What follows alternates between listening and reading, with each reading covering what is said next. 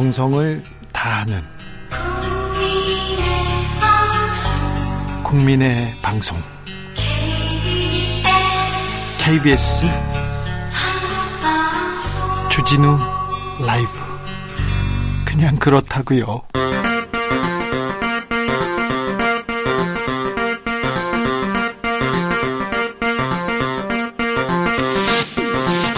주진우 라이브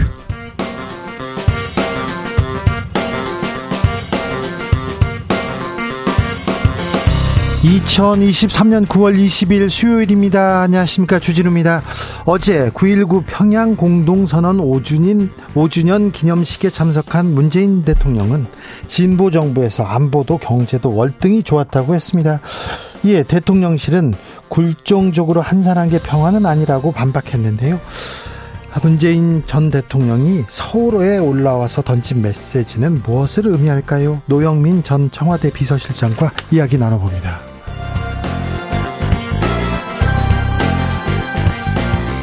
체포동의안 국회 표결을 앞두고 있습니다. 이재명 대표 체포동의안 가결은 정치검찰의 공작수사에 날개를 달아줄 것이라면서 사실상 부결을 요청했는데요. 가결이냐 부결이냐 국회는 어떤 판단을 할까요? 특별히 민주당은 어떤 결정을 내릴까요? 공동혁신구역에서 짚어봅니다. 윤석열 대통령 유엔 총회 참석자 바삐 움직입니다. 북러 무기거래 불법성 알리겠다고 이렇게 했는데요.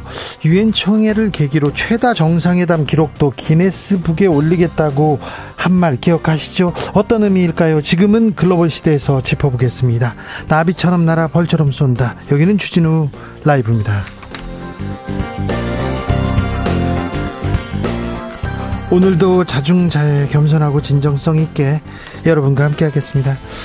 아, 미국 여행 갔을 때 팁을 어떻게 해야 되는지 고민 많으셨죠? 어, 요즘 막 영수증에 써 있더라고요. 15%, 18%, 20% 이렇게 써 있는데 요즘 우리도 팁 문화 논쟁이 커지고 있다고 합니다. 아, 감사한 표시라고는 하지만 이 팁을 주면요. 음, 알바생들, 알바생들한테 식당 주인이 돈 안 줄 것도 같은데 그런 생각도 하고요. 어, 그래도 감사함을 표해야 되는가 이렇게 생각도 하는데요. 팁에 대한 우리들의 생각을 조금 정리할 때는 된 것 같습니다. 어, 우리 뭐 물가에 음식값에 다 포함되어 있는 거 아니냐 이렇게 얘기하는데 팁에 대해서는 어떤 생각 가지고 있습니까? 어떻게 생각하시는지 좀 알려주십시오. 문자는 샵 9730 짧은 문자 50원 긴 문자는 100원이고요. 콩으로 보내시면 무료입니다. 사연 소개되시면요. 추첨을 통해서 커피, 커피 쿠폰도 보내드립니다. 그럼 주진우 라이브 시작하겠습니다.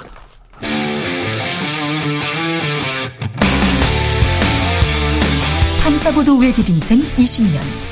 주 기자가 제일 싫어하는 것은?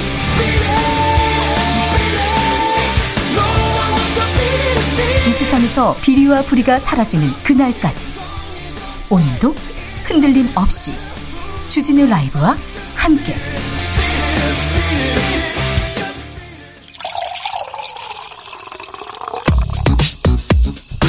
진짜 중요한 뉴스만 쭉 뽑아냈습니다. 주스. 정상근 기자 어서 오세요. 안녕하십니까. 이재명 민주당 대표에 대한 체포 동의안 내일입니다. 표결은 내일인데 이재명 대표가 아, 입장을 냈습니다. 네, 민주당 이재명 대표는 오늘 자신의 SNS에 자신에 대한 체포동의안이 명백히 불법 부당하다며 이번 체포동의안 가결은 정치검찰의 공작 수사에 날개를 달아줄 것이라고 말했습니다. 어, 이재명 대표는 검찰 독재의 폭주기관차를 국회 앞에서 멈춰 세워달라라며 어, 검찰은 수사가 아니라 정치를 하고 있다라고 말했고요. 어, 가결하면 당 분열, 부결하면 방탄 프레임에 빠뜨리겠다는 꼼수라고 주장했습니다. 그러면서 중립이 생명인 검찰권을 사적으로 남용해 비열한 정치 공작을 시작을 하는 것이라고 주장하기도 했습니다. 정면 돌파해야 된다 이런 얘기도 했지 않습니까? 어, 이에 대해서 이재명 대표는 그런 의견도 들었지만 꼼수에 놀아나 굴복해서는 안 된다라고 주장했습니다. 네, 민주당은 총력 투쟁 선언했습니다. 네, 민주당은 오늘 국회에서 윤석열 정권 폭정, 검찰 독재 저지 총력 투쟁 대회를 열고 결의문을 채택했습니다. 국민의힘에서는 반발했어요. 네, 어, 국민의힘은 이재명 대표가 불체포 특권 포기 약속을 헌신짝처럼 버렸다라면서 제1야당의 정치인이 국민 앞에서 한 약속을 버리는 모습이라고 말했고요. 더 이상 정치인으로서 자격이 없다라고도 주장했습니다. 한편 국민의힘 원내 지도부는 소속 의원 전원에게 이재명 대표 체포 동의안 표결에 참여할 것을 요청했습니다. 이재명 대표의 체포 동의안 그리고 한덕수 국무총리 해임 건의안 모두 국회 본회의에 보고됐습니다. 네, 오늘 국회는 본회의를 열고 이재명 대표에 대한 체포 동의안, 한 덕수 국무총리에 대한 해임 건의안을 모두 보고했습니다. 어, 이에 따라 두 안건은 내일 예정된 본회의에서 무기명으로 표결됩니다. 어, 체포동의안과 해임 건의안 모두 재적의원 과반 출석에 출석의원 과반 찬성이 가결 요건입니다. 한편 이번 본회의에는 민주당이 올린 현직 검사 탄핵 소추안도 보고됐습니다. 앞서 민주당 의원들은 유우성 서울시 공무원 간첩 조작 사건과 관련해 보복 기소 논란을 빚었던 안동안 검사에 대한 탄핵 소추안을 발의한 바 있습니다. 문재인 전 대통령이 현 정부에 대한 비판 쏟았습니다. 문재인 전 대통령은 어제 9.19 평양 공동선언 5주년 기념식에 참석했는데요. 어, 이 자리에서 김대중, 노무현, 문재인으로 이어진 진보 정부에서 안보 성적도 경제 성적도 월등히 좋았다라며 안보와 경제는 보수 정부가 낫다는 조작된 신화에서 벗어날 때가 됐다라고 말했습니다. 네.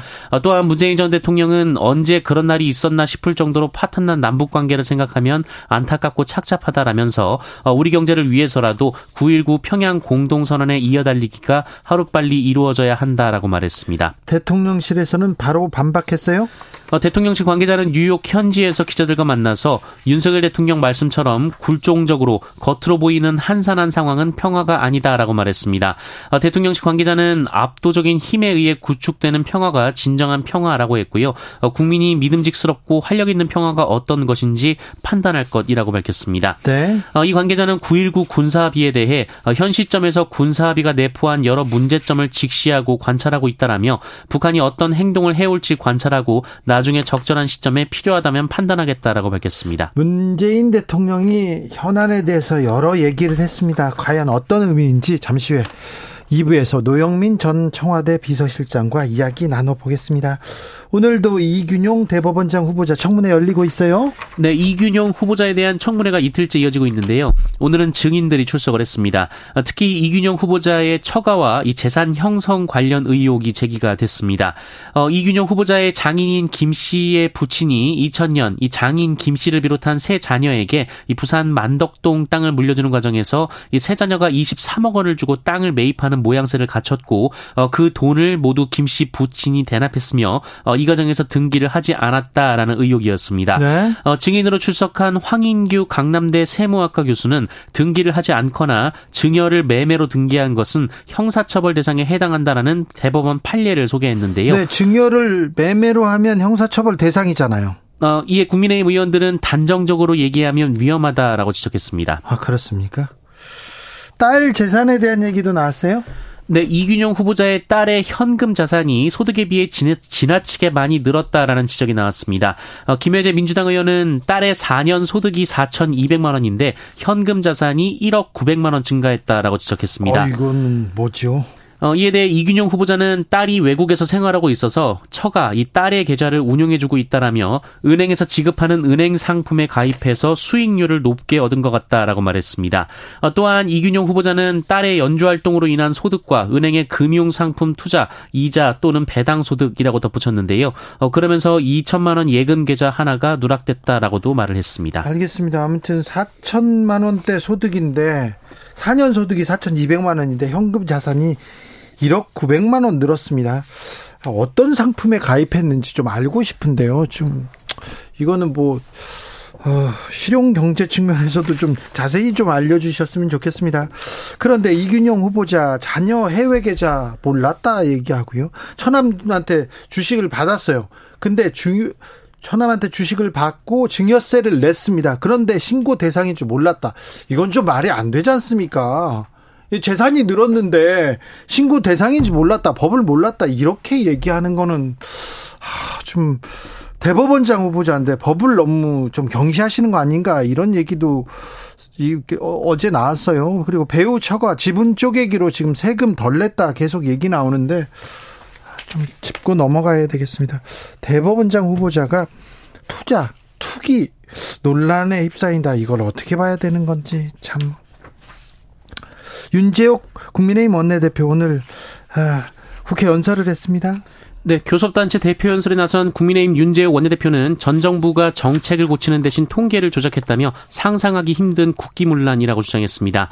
어, 윤재호 원내대표는 관련자 엄단은 물론 다시는 정치 권력이 국가 통계에 손댈 수 없도록 해야 한다라고 했고요. 네. 어, 김만배 인터뷰를 거론하며 자유민주주의에 대한 테러이자 국민 주권 찬탈 시도라고 주장했습니다. 자.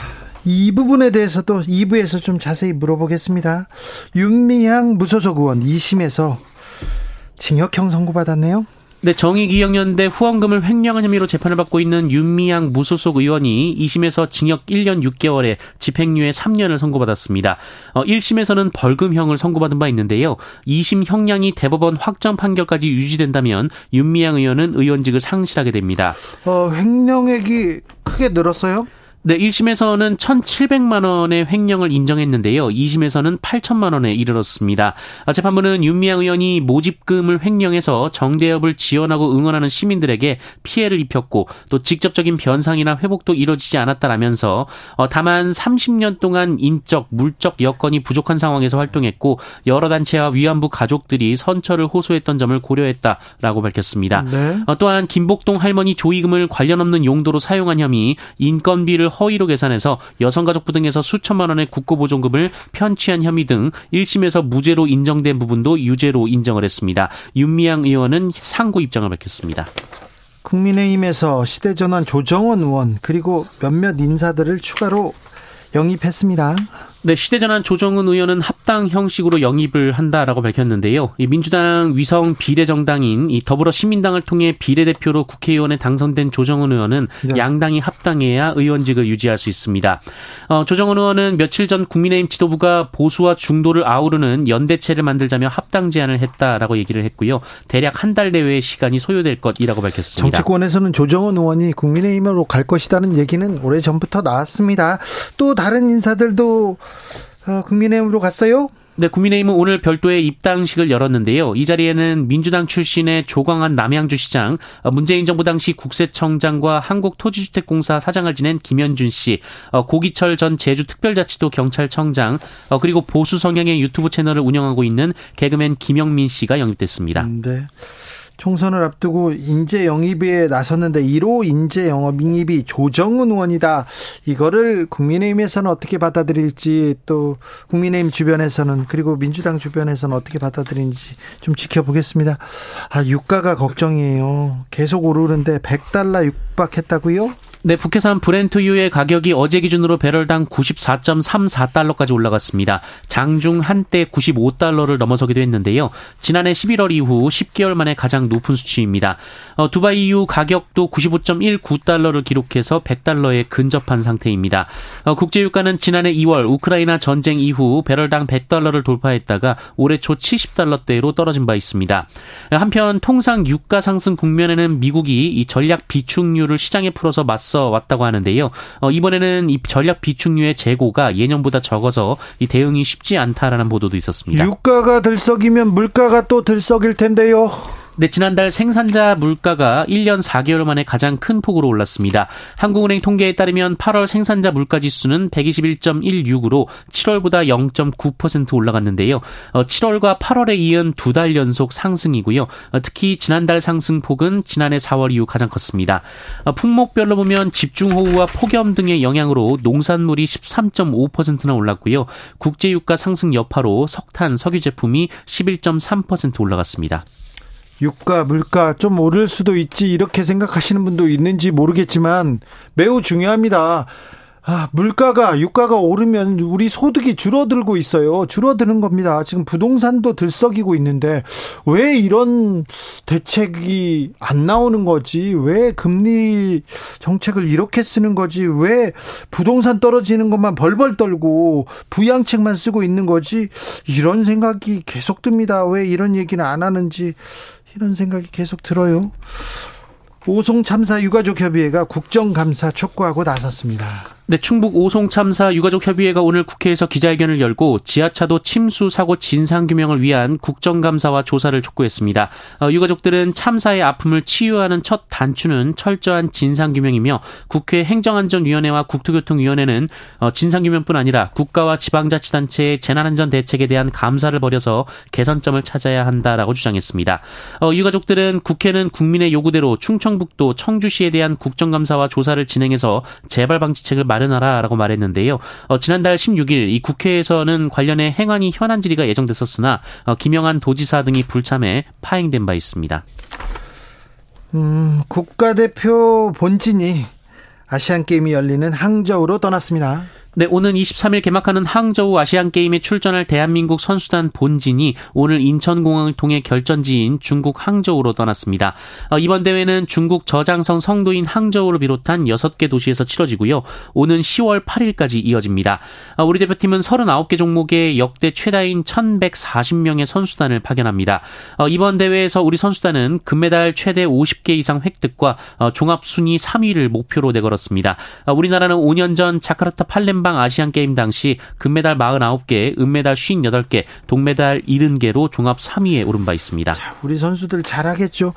아, 중국과의 관계가 조금만 좋았으면 중국으로 아시안 게임 보러 가겠다. 우리 선수들 응원하러 가겠다. 이런 사람들도 좀 있었을 텐데. 아, 이번 아시안 게임을 계기로 조금 중국과의 관계도 좀 물꼬를 텄으면 좋겠는데 그런 바람을 가져봅니다. 아시안 게임 이미 예, 이미 시작됐어요. 어제 남자 축구 대표팀 아, 경기를 가졌습니다. 대승 거뒀습니다. 네, 3회 연속 아시안 게임 금메달에 도전하는 남자 축구 대표팀이 조별리그 1차전에서 골폭탄을 쏟아부으면서 화끈한 네. 대승을 거뒀습니다. 만만찮은 상대인 쿠웨이트를 만나서 9대 0으로 이겼는데요. 네. 어, 유럽파 정우영 선수가 전반 3분 선제골을 포함해서 해트트릭을 터뜨렸고요. 어, 조영욱 선수가 두 골, 백승호, 엄원상, 박재용, 안재준 선수가 한 골씩 넣었습니다. 어, 우리 대표팀 내일 이 태국과 2차전을 치르고요. 네. 어, 그리고 내일 또 이강인 선수의 합류가 확정이 됐는데 있는데요. 네. 어, 더욱더 강한 화력을 갖추게 될 것으로 보입니다. 뭐 1차전 대승은 있고 이렇게 담담하게 치르면 좋겠지 좋겠죠. 네, 좋겠습니다. 그래야 되는데 아, 대승하니까 좋더라고요. 아, 브라질 국민들은 축구를 이런 맛에 보는구나 막 그런 생각도 하고요. 쿠웨이트 중동의 강호인데 아유, 9대 0. 아, 네. 시원하더라고요. 네.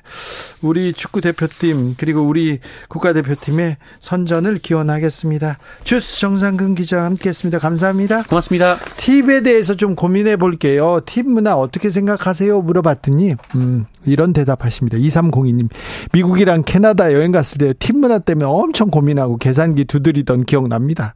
우리 문화랑 좀 안 맞는 것 같습니다. 지금 이대로가 좋아요 얘기하시네요. 박지훈님 우리나라는 팁이 주인에게 가고 지금까지는 가지 않을 듯 하네요. 말만 직원 것이지 실제는 사장들이 다 가져갑니다. 여기 미국이 아니니까요. 이 부분에 대해서 고민하는 분들이 많을 거예요. 아, 저 서비스에 대해서 뭐 팁을 주고 싶다. 그런 분들이 있는데 이게 우리가 팁을 주면 이분 소득이 줄어드는 거 아니야 이런 생각도 좀 들죠. 1720님 부가세 많이 내니까 안 내도 된다고 생각합니다. 진심으로 고마우면 줄 수도 있지만 강요는 아니라고 봅니다. 안광희님께서는 팁 문화가 확대되면 노팁 카페나 식당 많이 생길 것 같습니다. 0197님, 외국의 팀 문화를 따라하는 것보다 근로제도 개선, 복지를 개선하는 문화가 좀 필요합니다. 서비스 개통 근로자가 이렇게 얘기하는데, 그러게요. 실질적으로 임금을 조금 더 주는 방법을 찾아보는 게 어떤지 이런 고민이 많군요. 이런 의견이 많습니다. 음, 현재 부산, 울산, 경상남도에 호의, 호우주의보가 발효됐습니다. 돌풍과 천둥, 번개 동반한 시간당 10에서 30mm 내외에 강한 비 내리고 있습니다. 하천변 지하 공간은 피해 주시고요. 비가 올 때는 차량 속도 줄이셔야 됩니다. 아, 지하차도 출입도 그마, 그, 뭐, 각별히 조심하셔야 됩니다. 이상 행정안전부에서 알려드렸습니다. 교통정보 알아보고 가겠습니다. 임초희 씨.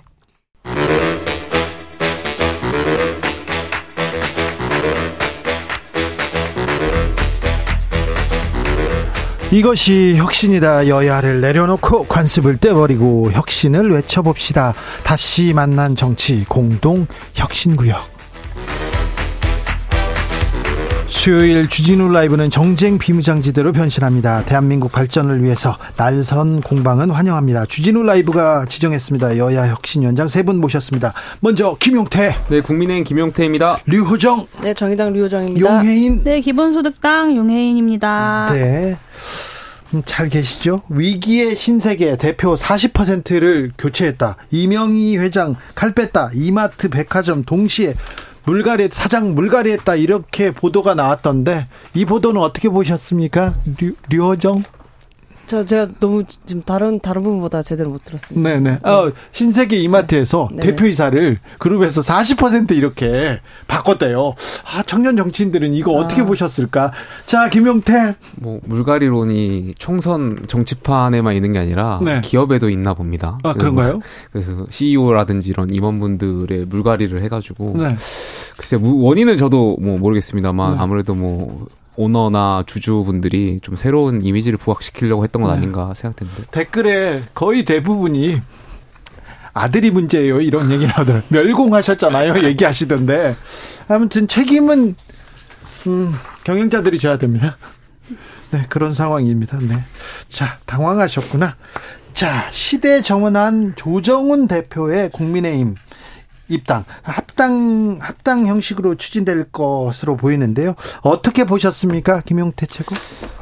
어, 당원의 입장으로는 네. 뭐 기분 좋은 일이죠. 어쨌든 외연이 확장되는 일이고 조정은 의원 같은 경우 과거에 이제 민주당의 에, 당 이력도 갖고 민주당 계열의 이력도 네. 갖고 계셨던 분인데 그런 분이 여당을 선택했다라는 거는 당원의 입장에서는 뭐 환영할 일입니다. 여기에 대해서 어, 첫 1호 인사로 이제 민주당의 그런 당절 갖고 있던 사람을 영입하는 게 맞느냐 이런 비판도 있는 것 같은데 저희 당 뭐 조선노동당 출신도 저희 당으로 뭐 모셔가지고 국회의원이 될 수 있는 그런 정당인데 뭐 그건 문제되지 않는다라고 저는 아 생각합니다. 그렇습니까? 아 외연 확대 조선노동당 출신 네, 그렇군요. 그거는 말씀드리고 싶어요. 네. 조정훈 의원님께. 네.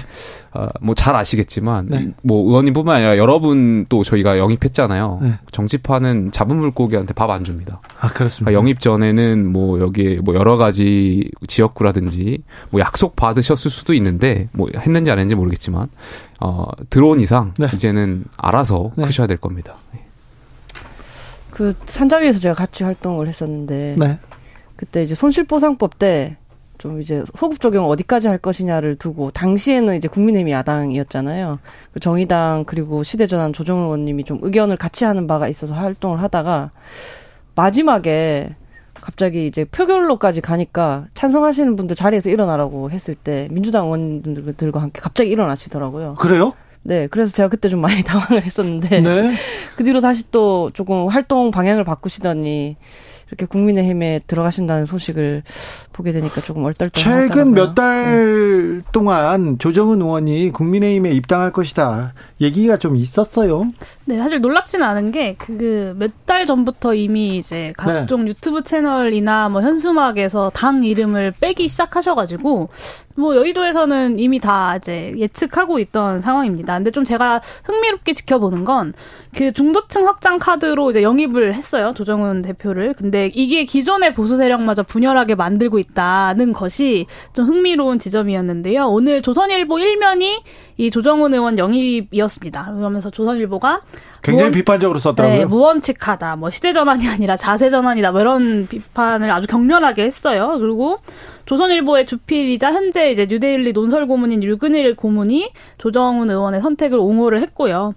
네, 이제 정치에는 실리도 중요하지만 그만큼 또 명분도 중요한데 조정훈 의원에게 국민의힘 입당이라는 것이 과연 명분이 충분히 좀 설득력이 있는가 좀 잘 모르겠습니다. 사실 뭐 생- 실용 정치와 생활 정치를 표방했던 정당의 입장에서 민주당이 낡았다고 볼 수는 있다. 그렇게 생각하는데 그러니까 386 비판할 수 있는데 국민 이념 전쟁을 벌이고 있는 그런 국민의힘은 더 낡은 대상이 아닌가라는 생각이 저는 좀 들고 차라리 윤석열 대통령처럼 약간 당을 다 박살내버리겠다라는 각오와 명분으로 들어가는 게 아닌 이상 과연 어, 이런 명분 없는 입당에 국민들은커녕 보수 세력조차도 좀 납득하기 어려운 것이 아닌가라는 생각이 듭니다. 용해인 의원 네. 기본소득당과 민주당 합당설이 있습니다. 네, 그, 그 사실 무근에 이런 질문을 주시다니 굉장히 좀 놀라운데. 아, 사실- 그래요? 사실 무근이고요. 네. 네, 굉장히 당혹스럽습니다. 사실 최근에 그 출마 관련 연락을 정말 많이 받았어요. 있었어요. 그렇죠. 그러면서 이제 기본소득당이 어 이번 주부터 이제 추석을 맞이해서 전국에 현수막을 달고 있는데요. 그러면서 현수막을 많은 분들이 또 보시고 혹시 이 지역에 출마하냐라는 연락들을 많이 주시고 계십니다. 그러면서 아. 이 지역에 꼭 출마하면 내가 꼭 투표하겠다 이런 응원을 해주시는 분들도 계시고요. 이 자리를 빌러서 좀 감사하다는 말씀을 드리고 오히려 칭찬으로 받는 네, 거죠. 네, 이제 앞으로도 이제 진심을 담은 의정 활동 그리고 윤석열 정부와 잘 싸우는 의정 활동으로 보답하겠습니다. 근데 뭐- 근데 합당설과 어떤 특정 지역 출마설 모두 근거가 없긴 하지만 저와 기본소득당에 대한 응원으로 네. 받아들이고 있습니다. 정치가 뭐 앞을 뭐 내다볼 수는 없겠지만 그래도 궁금한 게 지금으로서는 민주당하고 합당을 고민 안 하고 있나요? 네. 전혀 안 하고 있어요. 왜냐하면 네, 정치권에서 이미 이런 기본소득당과 이제 민주당이 합당할 거다. 뭐 용해인 의원은 민주당 그러니까 카더라식의 그러한 뭐 조정훈 의원이 이런 예측이 있었던 것처럼 그런, 그런 이야기들이 좀 있었어서 저한테는 안 들어와요. 근데 다른 데서 카더라를 들은 분들이 뭐 그- 저한테 그런 얘기를 하시면 저는 그런 얘기를 도대체 누구한테 들으셨냐. 기본소득당 관련돼서 어떤 제안을 받은 바도 없고 뭐 물밑에서 논의되고 있는 바도 저의 어떤 어, 명예를 걸고 말, 어, 네. 그런 바가 없다라고 말씀드릴 수 있습니다. 기본소득당 용인 대표의 말씀 들었습니다. 뭐 저는 정의당 같은 경우는 이제 강서구 선거에 네. 집중을 하고 있죠. 사실 뭐 요즘 뭐 소위 말하는 진보 계열 정당들 간에 뭐 연대를 해야 되는 거 아니냐. 뭐 정의당, 진보당, 노동당, 녹색당 등등 이렇게 있잖아요.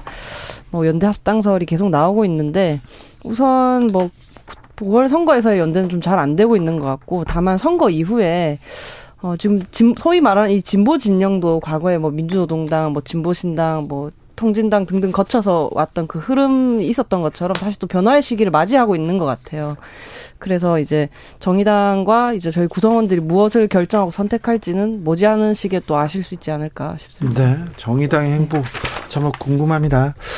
아, 체포 동의안 내일인가요? 국회 표결을 앞두고 있습니다. 표결을 앞서서 이재명 민주당 대표 아, 체포 동의안 가결은 정치 검찰의 공작 수사에 날개를 달아줄 것이다. 이렇게 사실상 사실상 다시 자기 아, 부결을 요청했는데요. 김용태 최고? 그러니까 저는 오늘 이재명 대표의 메시지를 보면서 두 눈을 좀 의심했습니다. 예? 그러니까 두 눈을 의심했습니다. 예? 제두 눈을. 그러니까 전혀 야당 대표로서 정무 감각이 저는 많이 잃으셨구나 이런 생각이 있었어요. 그러니까 오히려 국민들이 바라는 야당 대표라면 가결시켜 달라 이재명 대표가 그렇게 말씀하셨길 바랬을 거고 아마 가결해 달라고 말씀하시는 거 하셨다라면 야당 의원들이 쉽게 뭐 가결을 못 했을 수지도 몰라요. 근데 네. 이 메시지를 보고 아 결국에는 이재명 대표가 단식의 의미를 스스로가 방탄 단식 그러니까 체포 동의안을 부결시키려고 단식을 하셨던 거로 아닌가 이런 해석이 가능하게끔 오늘 메시지를 내셨다라고 보고 저도 한, 한 가지 안타까운 게 169석의 야당 의원을 야당 대표가 개인의 어떤 변호사 정도로만 생각하는구나. 그러니까 부결시켜라 이런 사실상 부결의 의미를 담은 것을 보고 저는 글쎄요 국민들이 결국에는 이재명 대표의 단식의 의미를 결국에는 아, 수사기관 어떤 체포동의안 부결의 의미로 보시지 않을까 생각합니다. 용해인 대표? 네, 기본적으로 어, 백형동 배임죄 그리고 성남FC 제3자 뇌물죄 적용이 법률적으로 굉장히 좀 황당하다라는 비판이 많이들 있었고 저도 거기에 동의하는 바입니다. 그리고 수차례 그런 논리라면 이제 세수 펑크가 난 상황에서 정부가 책임을 져야 하는데 책임질 방도가 없으니까 이제 어, 어떤 재정 건전성 수치를 만지기 위해서 국, 그 국가 재산들을 헐값에 대기업들에게 팔아 넘기고 있는 그 배임도 함께 수사해야 된다라는 말씀을 드린 적이 있는데요. 그러니까 검찰이 정치적 의도가 없이 법률에 따라 업무를 수행한다면 사실은 마땅히 이루어져야 할 일입니다. 근데 그런 기, 기색은 보이지 않죠. 그러니까 이 수사가 명백하게 표적 수사이고 기획 수사라고 말하지 않을 방도가 없다. 그렇기 때문에 정치에 직접적으로 개입하고 정치질하는 검찰 역시 국정 쇄신의 대상이다라는 말씀을 드릴 수밖에 없고 그리고 또 이 부분을 좀 지적하고 싶어요. 사실 오늘 이제 본회의에서 체포동의안이 보고가 되고 네. 국회 의안 검색 시스템에 이제 그 체포동의안이 올라왔습니다. 본회의에 보고가 된 다음에 올라오거든요. 근데 국회의원인 저도 그 체포동의안을 받아보기 전에 이미 조선일보, 어, 중앙일보, 동아일보 같은 곳에서 거의 모두 단독으로 언론이 지금 나왔어요? 단독으로 뭐 영장이 150장에 달한다더라, 뭐 무슨 말이 있다더라 이런 보도들이 다 나왔어요. 세상에 이것을 보고 투표해야 될 국회의원도 아직 받아보지 못할 영장을 보수 언론들이 먼저 받아봐서 쓰고 있다. 그리고 그거는 과연 어디서 나왔을까 합리적인 의심을 할 수밖에 없고 어 이렇게 검찰이 언론 플레이 하지 말고 좀 그 윤석열 대통령이 검찰 시절에 검사 시절에 말씀하신 것처럼 표범이 사슴을 사냥하듯이 좀 신속하고 정확하게 어, 수사를 하는 것이 오히려 검찰의 본분이다. 근데 지금 그 본분을 지키지 못하고 있다는 말씀을 좀 드리고 싶습니다. 류호정은 아, 좀 씁쓸했어요. 이재명 대표 메시지 같은 경우는. 왜냐면, 이제, 아무리 뭐, 진, 뭐 지금 이 시기에 뭐 단식을 해야 되냐라거나 뭐 그냥 당내를 좀 결속시키기 위해서다라고 라는 말을 했어도 그래도 오직 구속을 위하, 면하기 위한 작전이다 뭐 이, 이렇게까지는 저희도 어, 말하지 않았었는데 가담하지 않았었는데 그리고 또 이제 민주당 같은 경우에 단식이 그래도 대표가 길어지고 쓰러져서 병원에 실려가기까지 했으니까 적어도 민주당이 뭐 체포동의안 부결 분위기로 돌아선 것도 뭐 맞득지 않지만 그러려니 했었거든요. 뭐 저라고 다르겠습니까? 우리 대표가 내가 납득하지 못하는 이유로 그렇게 되면은 다 나라고 달랐을까 싶기도 했고. 근데 네. 오늘 이런 메시지로 인해서 단식이 그냥 구속을 면하기 위함이었던 거 아니냐 하는 것만 좀 드러나게 되지 않았나. 오히려 좀 어, 씁쓸하게 좀 안타깝게 지켜보던 사람들의 마음은 식어버렸을 것 같다. 그런 생각이 들었습니다. 정의당이 지난 19일에 그 이재명 구속영장이 무리한 기획이다라는 이제 그 정의당 대변인의 논평이 있었습니다. 근데 어 근데 또 이 체포동의안의 부당함을 이야기하는 이재명 대표에 대해서는 또 이렇게 평가를 하는 게 저 그 지켜보는 사람 입장에서는 좀 정의당의 그래서 이 이 수사에 대한 입장이 무엇인지 좀 헷갈리게 만드는 것 같습니다. 저희 체포동의안에 대한 원론적인 그 그러니까 입장은 변하지 않았어요. 당론은 계속 이제 사문화해야 되고 폐지해야 된다. 불체포 특권 그런 입장이기 때문에 변하지 않았고요. 어제 수석 대변인께서 조금 어 글을 그렇게 쓰셨더라고요. 네. 네. 그래서 당 내에서도 좀 다르다. 저는 좀 이해가 안 가는 게 그러니까 민주당 의원들이나 뭐 용해인 의원 말씀처럼 그렇게 검찰을 비판할 거면 그러니까 그리고 이재명 대표가 떳떳하다면 체포동의안 가결시켜 가지고 법원의 판단을 받으면 되는 거 아니겠습니까? 일단 영장이 말씀하셨던 것처럼 검찰이 무리한 수사였다면 당연히 법원이 알아서 판단하고 영장을 기각할 것이고 정말 영장에 사유가 있다라면 영장 집행될 건데 그건 법원의 판단에 맡겨 보면 되는데 왜 야당이 여기에 대해서 체포동의안을 부결시켜 가지고 그 판단조차 못 받게 만드는지 저는 이해가 잘 안 가요. 죄송하지만 체포동의안에 대한 판단은 국회의 권한입니다. 그 권한을 행사하는 것이고 그 맡겨진 권한을 어떻게 잘 쓸지 국민들에게 납득이 될 수 있을지를 설명하는 것은 국회의원들의 책임이고요. 어, 그리고 저는 법원의 판단을 맡겨본다 이런 문제가 아니라 원 이 그 이전에 이 체포동의안에 대한 표결을 어떻게 할 것인가는 원칙에 대한 문제라고 생각합니다. 체포, 야당의 입장에서는 그럼. 검찰의 수사가 무리한 정치적 수사이기 때문에 그리고 실제로 구속까지 가야 하는 사유가 없다고 판 단하기 때문에 거기에 대한 원칙으로 각자가 각자의 입장을 정해서 표결을 하는 겁니다. 근데 그냥 그 이 체포동의안 표결 자체를 뭐하러 어 이렇게 부결을 시키냐라고 이야기하는 건 국회의원으로서 입법기관으로서 좀 납득하기는 어렵습니다. 헌법상 체포동의안이 가지는 의미가 있는 거거든요. 야당 대표의 개인 비리 의혹을 막으라고 있는 게 아닙니다. 체포 동의안은 우리 헌법이 발전해 오면서 분명히 있어야 될 과거의 군부 독재 시절에 야당을 탄압해 그 당시에 그 체포 동의안이 있었던 건데 지금 이재명 대표가 무슨 여당하고 싸우다가 당을 위해 싸우다가 뭐 혐의가 있는 겁니까? 아니지 않습니까? 본인이 개인 비리 의혹 때문에 지금 여러 가지 수사를 받고 있는 건데 그것을 막으려고 체포 동의안을 방탄으로 이용한다? 국민들이 납득 못 하실 것 같습니다. 개인 비리 의혹으로서 어떤 체포할 만한 구속할 만한 사유가 있는지를 판단하는 것이 입법부로서 국회의 권한이다라는 말씀을 드리는 겁니다. 그러니까 그렇게 잘 판단하셔가지고 내일 합리적인 판단 하셨으면 좋겠습니다. 네, 합리적인 가결하실 거라고 저는 믿습니다. 류정 의원님 가결해서 심사 받고 당당하게 이제 그 구속되지 않으시는 것이 전 뭐 좋은 방법이 될 거라고도 생각을 하는데요. 근데 사실 지금 이, 이 논란이 오늘이 처음이 아니고 네. 저희가 연초부터 네. 이야기를 해서 총선까지 갈 것이다 예견을 하고 있고 또 그렇게 지금 진행되고 있고 심지어는 막 상임위까지 정기국회까지 파행에 이를 뻔 하지 않았습니까? 아, 안타깝고, 네. 국정감사는 제대로 잘 진행될 수 있었으면 좋겠습니다. 유만식님께서 네. 제3당이 좀 더 우세했으면 바라는 마음입니다. 지금 정치 답답합니다. 류호정 그리고 용해인 응원하는 분들이 많습니다. 그런데요. 그러면 내일을 어, 한덕수 국무총리 회의만도 표결하고 그리고 이재명 대표 체포동의안도 이렇게 의결하고 두 개 의결하는 겁니까? 네, 그 외에도 이제 법안 처리를 하려고 하는 것들이 많이 있습니다. 예. 자, 어제 문재인 대통령이 서울에 왔어요. 9.19 평양 공동선언 기념식에서 안보, 경제 모두 진보 정부가 낫다. 어?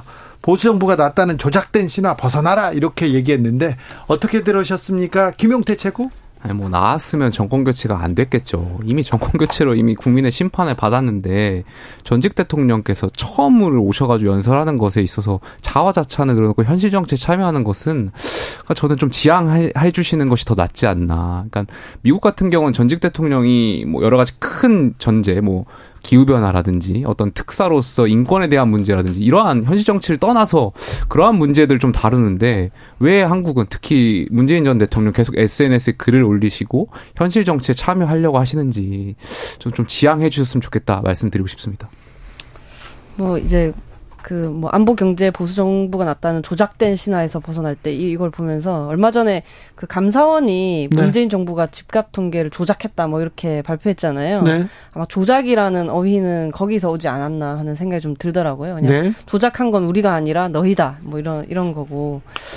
뭐 사실 저도 안보와 경제는 차라리 보수가 낫다는 인식 이제는 폐기되어도 된다고 생각하거든요. 또 반대로 뭐 도덕성과 청렴하면 진보가 낫다라는 것도 이제 우리가 벗어날 때가 된 것 같고요.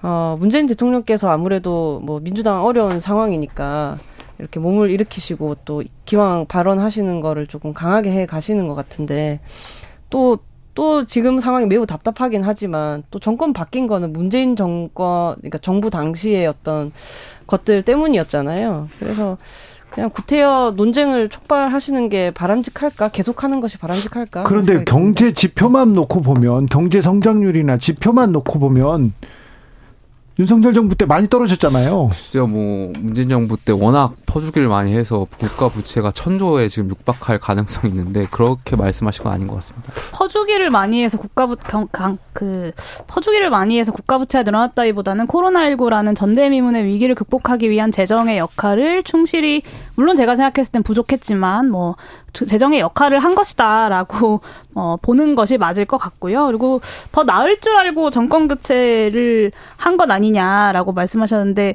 뭐 그렇겠죠. 촛불이 명령했던 개혁을 제대로 수행하지 못했던 문재인 정부에 대한 여러 가지 비판적 인식들 속에서 어 이제 윤석열 대통령이라는 어떻게 보면 정치 신인을 뭔가 기존의 정치인들보다 좀 낫겠지라는 마음으로 이제 국민들께서 선택을 하신 걸 텐데 어, 그렇지 않다는 것이 증명되고 있는 것 아닙니까? 뭐 각종 경제 지표도 그렇고 실제로 뭐 국민들의 살림살이에 대한 여러 가지 증언들만 봐도 그렇고 그리고 윤석열 대통령의 지지율만 봐도 저는 입증되고 있다고 생각합니다. 솔직히 말씀드려서 문재인 대통령의 마지막 퇴임 시 지지율보다 윤석열 정부 1년차 지지율이 더 안 나고 안 나오고 있는 것에 대해서 어 그냥 어 전임 대통령이 그렇게 말하는 것은 어떤 어 이렇게 책임이 없다라고 말하기엔 윤석열 정부의 성과라는 것이 너무 처참한 것이 아닌가라는 말씀을 좀 드리고 싶습니다. 솔직히 말해서 김영태 최고 네.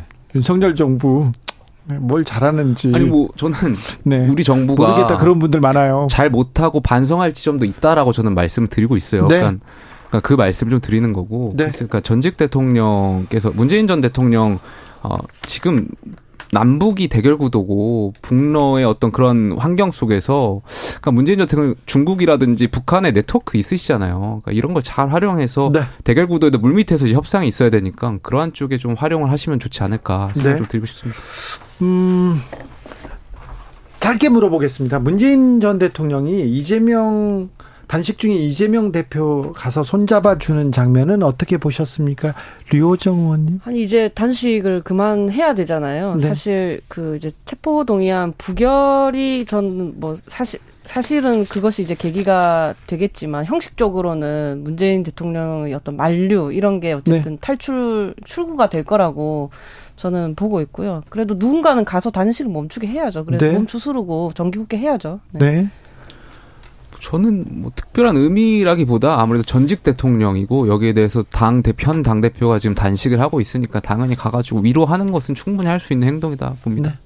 네. 네, 일단 단식의 목적이라는 것이 이제 그 구체적으로는 현재, 현재 윤석열 정부의 국정 쇄신이었죠. 근데 정, 윤석열 정부가 국정 기조를 바꿔라 네, 그랬죠. 여전히 불통으로 일관하고 있는 지금 단식이 소기의 목적을 이뤘다라고 보긴 좀 어려운 측면이 있습니다. 그런 면에서 단식이 어, 이제 병원에서 계속해서 이어지고 있는 것이 아닌가라는 생각이 들고요. 이 다수 야당의 한덕수 국무총리 해임 건의안으로 이제 힘을 모으고 있는데 어, 윤석열 정부의 국정 운영을 비판하고 쇄신을 요구하는 목소리들도 앞으로 점점 더 커질 것이라고 예측합니다. 네. 아, 내일 노란봉투법도 통과됩니까 국회에서? 통과되겠지만 또 이제 거부권을 행사를 하겠죠. 그런 점이 굉장히 안타까워요. 이 법이 이제 누군가의 또 목숨으로 쌓아 올린 법안이기도 한데 이런 식으로 이렇게 허망하게 흩어져 버리는 것이 참 안타깝습니다. 자, 지금 이균용 대법원장 후보자 인사청문회가 진행 중입니다. 어제 오늘 이틀간 진행 중이고요. 그리고 지금 음 어, 신원식, 김행 그리고 유인촌 장관 지명자들 논란 계속되고 있는데 어찌 되고 어찌 청문회 보고 계신지 먼저 이균용 후보자 청문회 어떻게 보시고 계십니까? 사실 이 법관들에 대한 평가가 굉장히 부담스러워요. 네. 패널로서 이렇게 법관 평가하는 게 좀 부담스러운데 어제 이균용 후보자의 그 재산과 관련해서 이제 해명을 보면 국민들께서 보시기에 좀 안타까운 부분들이 많죠. 아무래도 네. 정치인이나 일반 공무원보다도 법관들에 대해서 공직적 공직자 윤리적 관점 더 엄격하죠. 엄격하게 보는 것이 현실이고 네. 그럼에도 불구하고 이제 법관으로 재직하면서 어, 이익을 쫓았다라는 점, 그 점은 아마 국민들께서 좋은 점수를 드리긴 어려울 것 같다. 다만 이제 공직 역량적인 측면에서는 아무래도 이제 사법부의 신뢰를 회복하는 데 있어서는 큰 역할을 해주시지 않을까 이런 기대는 계속하고 있습니다. 사법부 신뢰보다는 아무튼 뭐 재테크 투자에 대해서는 굉장한 능력을 보여주시고 있는 것 같습니다. 네, 뭐 사법의 어떤 달라진 모습을 보여주시기에는 법을 너무 모르는 대법원장 후보자 아니신가라는 생각이 드는데요. 네. 그 재산 신고 누락도 몰랐다. 생활비 지원받던 딸의 편법 증거 문제도 모른다. 위안부 문제도 모른다. 대법원 대법관 후보자가 몰랐다는 변명으로만 일관을 하고 있는 청문회가 참 황당하다라는 네. 생각이 들었고요. 이 법정에서도 모른다고 해서 있던 죄가 없어지는 건 아니지 않습니까? 그리고 아마 이균용 후보자가 누구보다 그걸 더 잘 아실 텐데 자신과 성범죄자들에게는 너그럽고 국민들에게는 엄격한 이 이균용 후보자가 스스로 대법원장으로서의 자격이 없다라는 것을 좀 만천하에 입증한 인사청문회였다고 평가합니다. 아니 김남국 의원 코인이긴 하지만 그 재산 신고 누락했을 때 그렇게 많은 사람들이 화를 내는 걸 보면서 아무 생각도 안 들으셨을까요? 이번에 재산 신고할 때 좀 더 꼼꼼히 체크했어야 되는 거 아닐까요? 저는 이 법관 윤리에 너무 무심한 거 아닌가 하는 생각이 좀 들었고 회피와 네. 이 우기기로 일관하는 것 하면 이번에 이제 그 성범죄 관련 재판들도 전수 조사해봤더니 좀, 좀, 좀 문제 있다고 생각을 했거든요. 예. 성범죄에 대한 처벌이 제대로 이루어질까 하는 생각이 좀 강하게 들었습니다. 네. 아무튼 재산이 늘었는데 신고 대상인지 몰랐다. 증여세를 냈어요. 그런데도 신고 대상인지 몰랐다 이렇게 얘기하는데 이걸 법을 몰랐다고 하고 그냥 넘어가도 되는 건지 대법원장 몰랐다고 되는 게 아니라는 것은 본인이 제일 잘 아실 거 아니에요. 그러니까 대법원장이 법을 모른다고 해명을 하는 말이 말이 됩니까? 아, 그러니까 그렇게 만약에 제가 재판 받으러 가가지고 몰랐어요. 그럼 막 혼내셨을 거예요. 네. 저라면 창피해서라도 그 자리에서 사퇴했을 것 같습니다. 신원식 국방부 장관 후보자 이분은 이한용을 막 이렇게 어쩔 수 없다고 이렇게 얘기하시고요. 그리고 여러 여러 이분의 그 막말 논란은 계속 이어지고 있습니다. 절대 부적격이고 너무 창피해요. 그리고 요즘 너무 막말 논란이 이어져서 누가 무슨 막말을 했는지 뭐 이렇게 잘 이어 붙여놔야 기억을 할 수 있을 것 같은데 그 중에서도 좀 독보적이라는 그죠, 독보적이시고 네. 아직 끝이 아닐지도 모른다라는 게 보이는 것 같아서 정말 청심환이 필요한 게 아닌가. 어떻게 이런 분을 국방부 장관에 임명하겠다는 생각 자체를 할 수가 있는지 이분은 정말 임명을 막아야 할 분이다. 그렇게 생각합니다. 네. 예비역 장교 출신 김용태 뭐 이완용에 대해서 어쩔 수 없었다는 측면에 제가 이게 전후 맥락을 잘 모르겠어가지고 일단 부적절한 말씀이셨던 것 같고 어, 신원식 그 후보자 같은 경우는 과거에 이제 어, 장관 지명되기 이전에 국회의원 되기 전에 과격한 발언을 하셔가지고 국민의 눈살을 찌푸린 적이 있기 때문에 네. 저는 이러한 발언들 좀 자중하시고 일단 사과를 먼저 하셔야 된다라고 생각해요. 그래서 그러한 부분에 있어서는 좀 먼저 어떤 국민들이 납득하실 수 있는 그러한 사과가 있어야 된다고 생각되고 저는 뭐 신원식 의원 후보자나 유인촌 후보자는 그래도 어 본인들이 어떤 과거의 일들에 대해서 사과를 하고 하면은 저는 국민 인사청문회 어떤 통과될 가능성이 높다라고 보여지는데 김행 후보자 건은 조금 다른 것 같아요. 그래요? 오히려 여기는 이제 잘못했다라기보다 이제 공직자 윤리법과 관련해 가지고 위반 소지도 있기 때문에 이거는 뭐 의혹에 대해서는 좀 확인해 봐야 될 것 같은데 어 앞서 두 분하고 좀 다른 문제인 것 같습니다. 저는 이런 분이 국방부 장관 자리에 갔는데 만약에 우리나라가 어떤 안 좋은 상황에 처했다 위기 국가 위기 상황에 처했다라고 했을 때 어떤 판단을 하실지 이런 국방부 장관 후보자가 쿠데타를 옹호합니다. 네, 정말 위험한 인사라고 보고요. 사실은 뭐 그 개각을 할때뭐한 네다섯 명, 세네 명 임명을 하면 그 중에서 한두 명은 낙마하고 뭐 다른 사람들은 조금 부족하더라도 야당이 막 합의해주고 주고받고 이렇게 되겠지라고 이제 보통 많은 분들이 이제 시나리오를 생각하시는데 야당의 입장에서 정말 단 한 명도 버릴 사람이 없어요. 정말 버릴 사람이 없다뇨? 단한 명도 이렇게 받아줄 수 있는 사람이 없어요. 아? 그러니까 좀 부족하지만 우리가 그래도 뭐 이 정도는 좀 뭐 양해해 줄 수 있지라고 볼 수 있는 사람이 단 한 명도 없습니다. 신원식 국방부 장관 어, 네도 마찬가지고 유인촌 장관 후보자 그리고 김혜eng 후보자도 마찬가지고요. 이 정도면 신원식 후보를 추천했다고 스스로 얘기했던 김기현 대표도 아차 싶은 마음이 들지 않을까 싶습니다. 저는 뭐 대한민국 대한제국은 일본과의 국력 차이가 너무 현저해서 독립을 유지하기 어려웠다. 이완용은 어쩔 수 없는 측면이 있었다. 이게 국방부 장관 후보자가 지닌 역사 인식이라는 게 굉장히 참담합니다. 김행 후보자도 전 문제가 많다는 거 하나 더 짚고 싶은데요. 네. 그 위키투리 유튜브 방송에서 나와서 한 말인데 낙태가 금지된 필리핀에서는 한국인 남자들이 필리핀 여자를 취하고 도망쳐도 코피노를 다 낳는다. 너무 가난하거나 강간을 당해 임신을 원치 않을 경우에도 우리 모두가 부드럽게 받아들일 수 있는 관용이 있으면 여자가 어떻게든 아이를 키울 수 있다고 생각한다. 아이고. 여가부 장관이 어떻게 이렇게 말을 후보자가 어떻게 이런 말을 할 수가 있어요. 아무리 폐지하고 하겠다는 것이 공약이라고 해도 그렇지. 그냥 이거 이거는 어떤 공직자든지 저는 하면 안 되는 이야기라고 생각합니다. 잘못됐습니다. 공직자가 아니더라도요. 이런 얘기를 하시면 안 되죠. 이 근데 좀 지난 이야기이긴 한데 저는 그러니까 도어 스태핑을 중단하셨잖아요. 네. 자신에 대한 의혹 제기를 가짜 뉴스라고 치부하면서 도어 스태핑을 중단하셨어요. 그러니까 이 장관 후보자에 대한 검증을 할 수 있는 건 과거의 발언들을 자꾸 꺼낼 수밖에 없는 거거든요. 그래서 어, 그 김행 후보자가 이런 비난 비판에 대해서 뭔가 항변하고 싶으시다면 숨지 마시고 언론 앞에 나와서 그리고 청문회장에 나와서 해명할 건 해명하시고 사과할 건 사과하시고 인정할 건 인정하시고 장관으로서 부적격하다면 사퇴하시는 것이 어, 바람직한 해결 방안이다라는 말씀을 좀 드리겠습니다. 속보 말씀드립니다. 내일까지 부산, 대구, 울산, 강원, 충북, 충남, 전북, 전남, 경북, 경남 지역에 많은 비 예보되어 있습니다. 산사태 위험 높으니 산 근처 야외 활동은 자제해 주시기 바랍니다. 오늘 오후 5시 20분 기준으로 공주시, 세종특별자치시에 호우경보 발효됐습니다. 각별히 주의하시기 바랍니다. 음, 대통령은 지금 유엔 총회 참석차 지금 미국 뉴욕에 가 있습니다. 그래서 아, 최단 기간에 최다 회담으로 기네스북에 오르겠다. 이런 또 포부를 이렇게 밝히셨는데요. 대통령의 외교 행보는 어떻게 보십니까?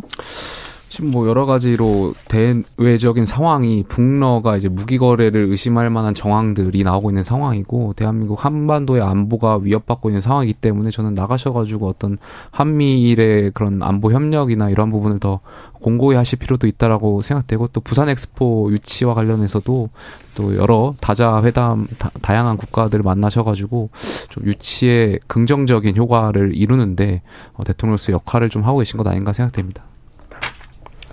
이제 대통령실 경우에 출국하기 전부터 뭐 역대 어느 대통령도 시도하지 않은 총력 외교를 보여주겠다 하셨고 그, 네. 그전 인터뷰를 보면 이제 대략적으로 연설을 어떤 식으로 하실지가 예상이 됐는데 뭐 북한과 러시아 간 군사 협력에 대해서 강력한 경고를 하고 중국의 역할을 뭐 촉구하는 그런 방향으로 하시겠죠. 근데 저는 조금 우려스러운 게 중국을 또 너무 자극하지는 않았으면 좋겠어요. 왜냐하면 네. 중국이 너무 좋아서가 아니라 올해 대중 무역 적자가 이제 16조에 육박한다는데 이런 게 굉장히 불안한 거거든요. 아무리 이념이 중요하다고 해도 결국 외교로 우리가 먹고 사는 문제, 외교에 먹고 사는 문제가 있음을 절대 잊지 않으셨으면 좋겠다.